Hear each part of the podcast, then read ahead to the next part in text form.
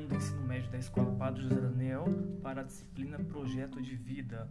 Esta é a aula no formato podcast, edição 2021, e nela iremos fazer, iremos fazer algumas tratativas dos assuntos mais diversos, daqueles que já trabalhamos até agora e daqueles que poderemos vir a trabalhar. Então, peço a vocês que se orientem, né, ouçam esse áudio até o final e anotem aquilo que for é, solicitado pelo professor. Bom, pessoal, iniciei a aula com a vinheta né, da, do programa Roda Viva. Esse programa está presente na TV aberta brasileira desde 1986, na TV Cultura, e ele vai ao ar todas as segundas-feiras às 22 horas, né, no horário de Brasília.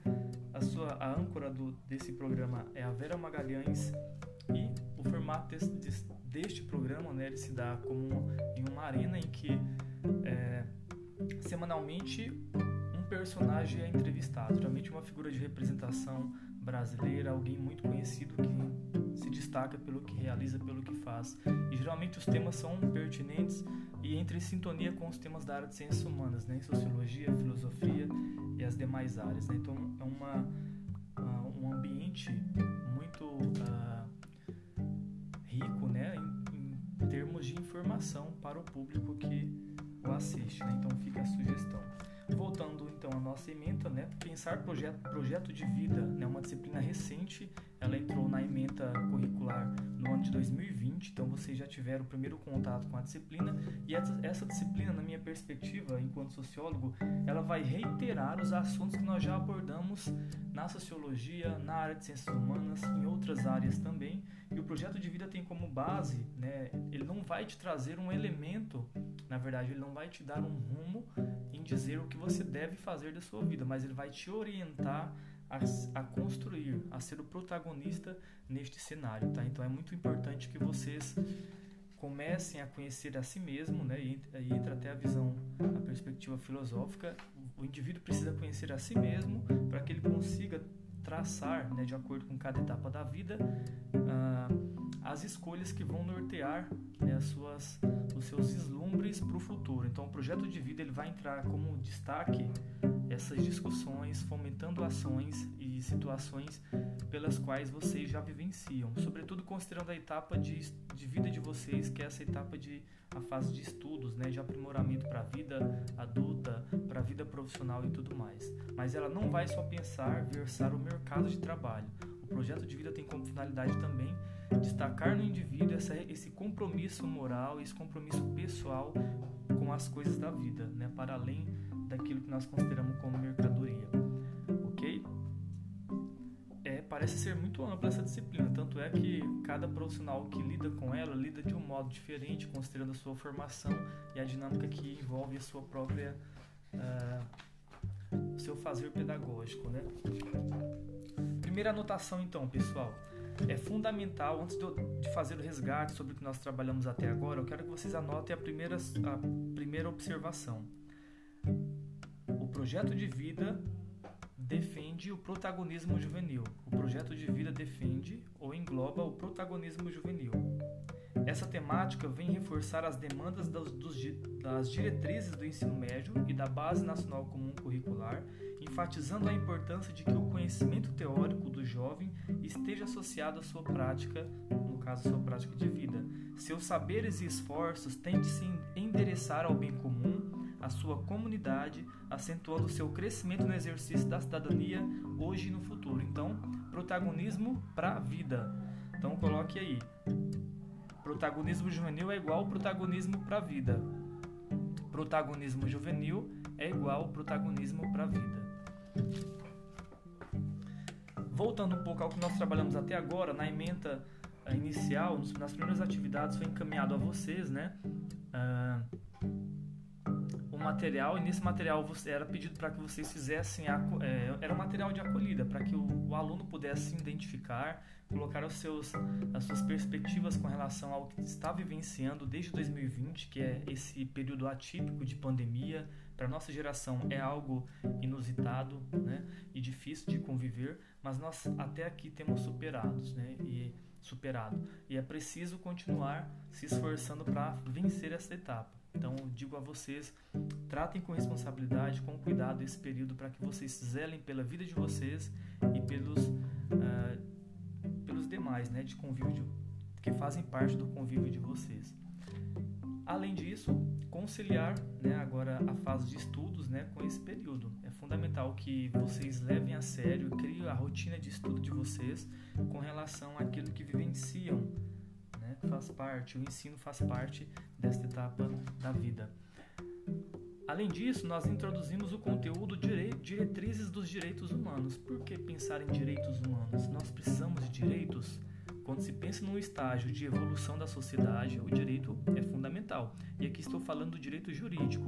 É claro que em filosofia nós iremos aprofundar a discussão sobre como a sociedade evoluiu até chegar nos primeiros contratos, que até hoje faz parte de tudo que nós fazemos, tudo que nós efetivamos em termos de negócio. O contrato ele sedimenta, ele formaliza, né? ele fundamenta as nossas decisões.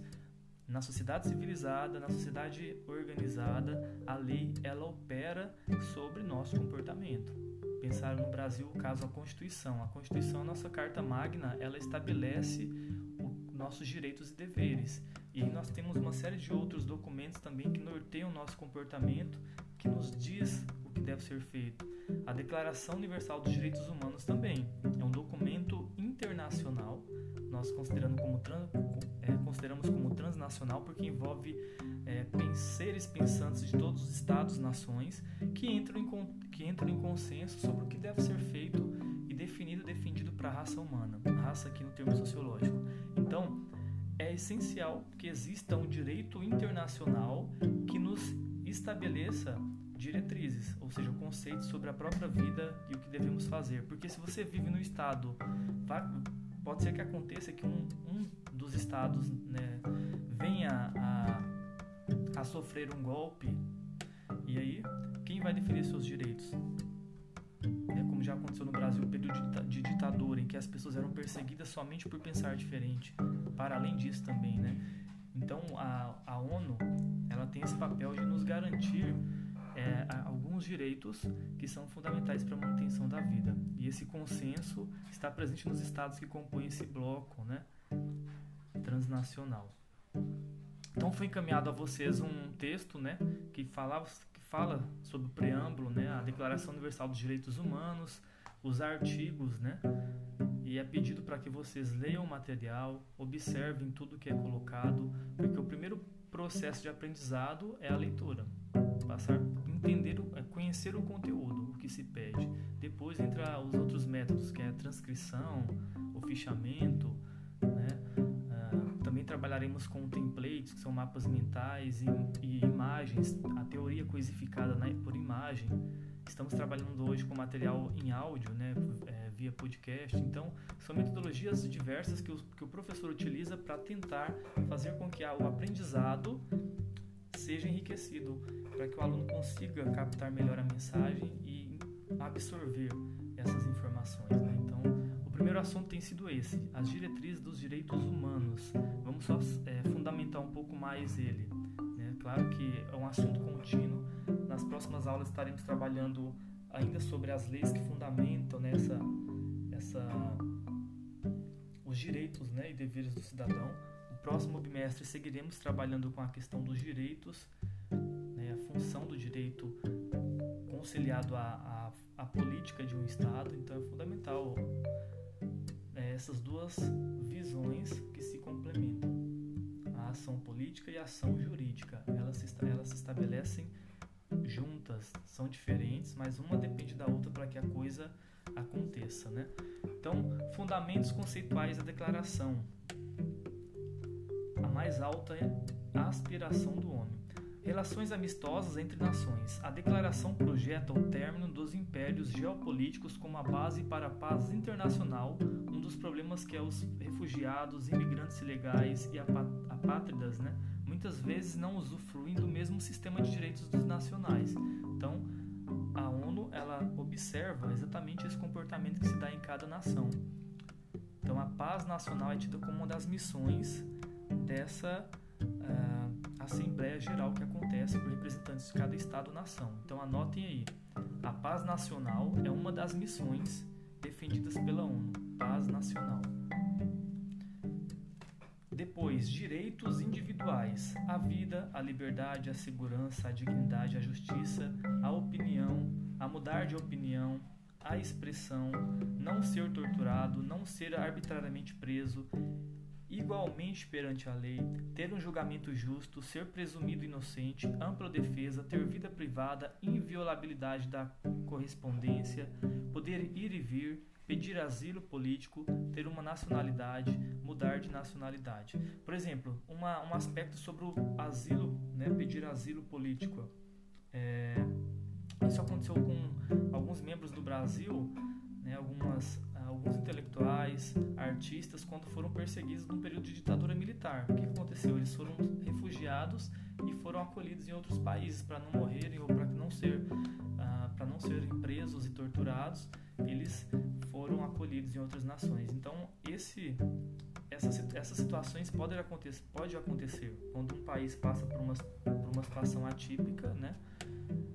É, as pessoas solicitam refúgio fora, né, para que consiga manter a vida e né, no futuro, quando tudo voltar, voltar à possível normalidade, restabelecer a sua vida normal.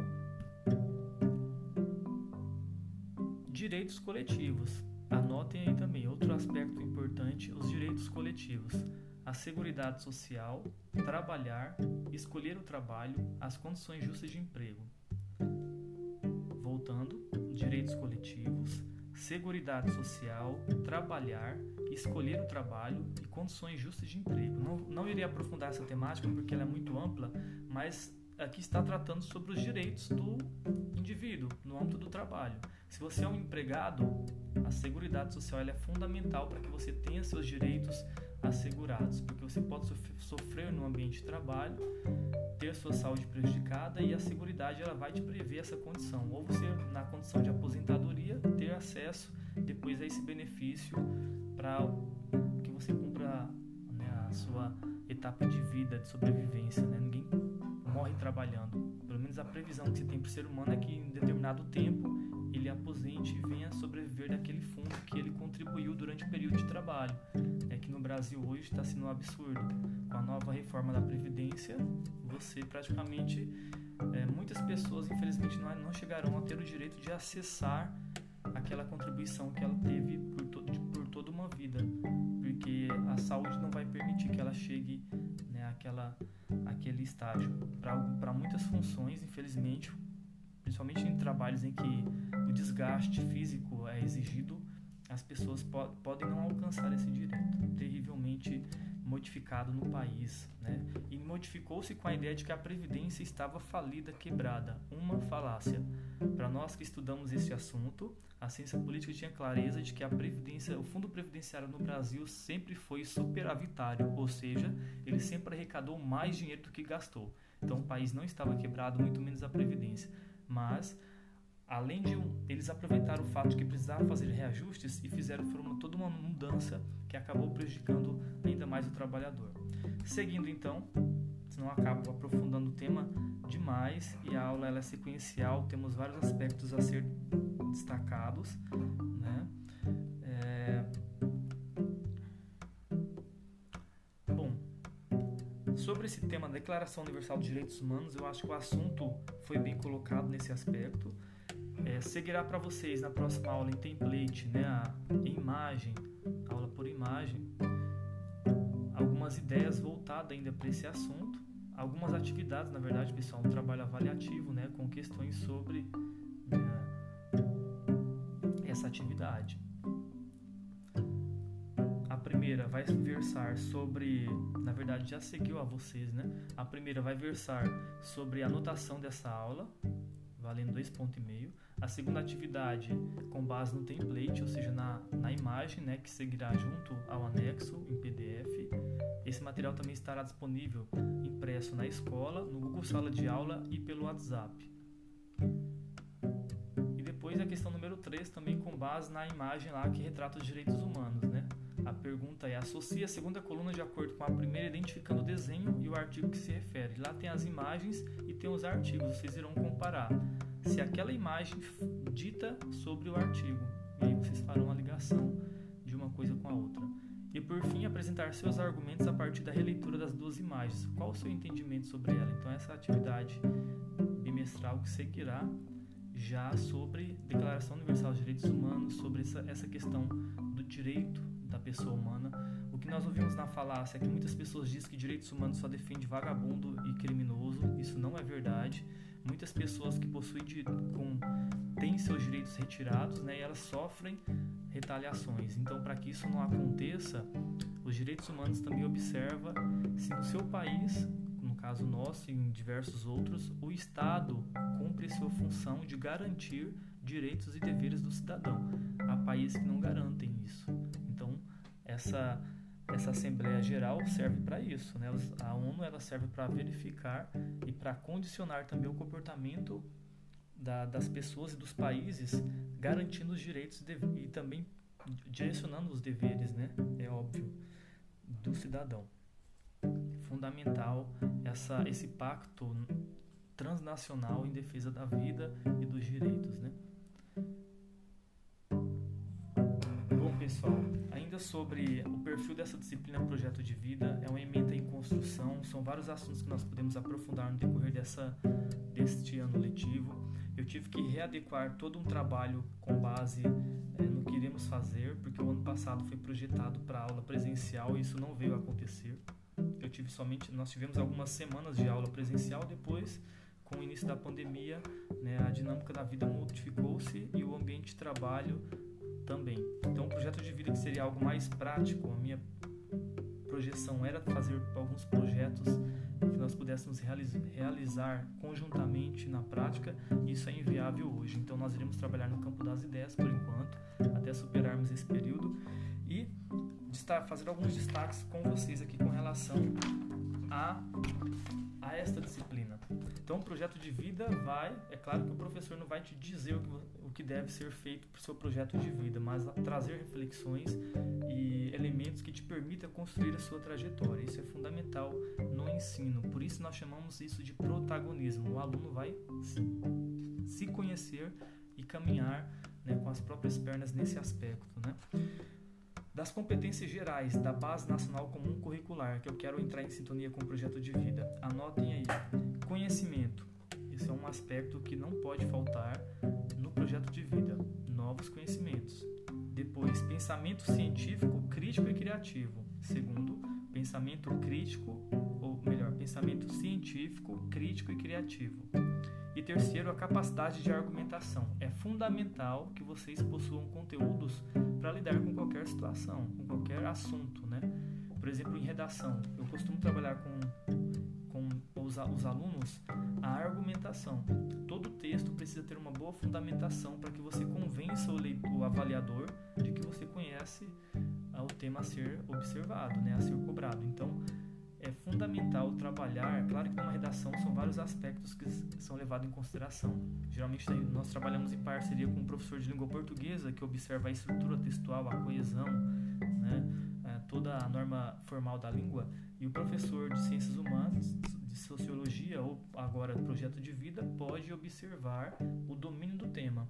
Será que a pessoa fugiu do tema que foi pedido ou não? Então, a capacidade de argumentação é fundamental. Eu trouxe agora o exemplo da redação, mas pensando para a vida e para o diálogo, a argumentação ela é fundamental.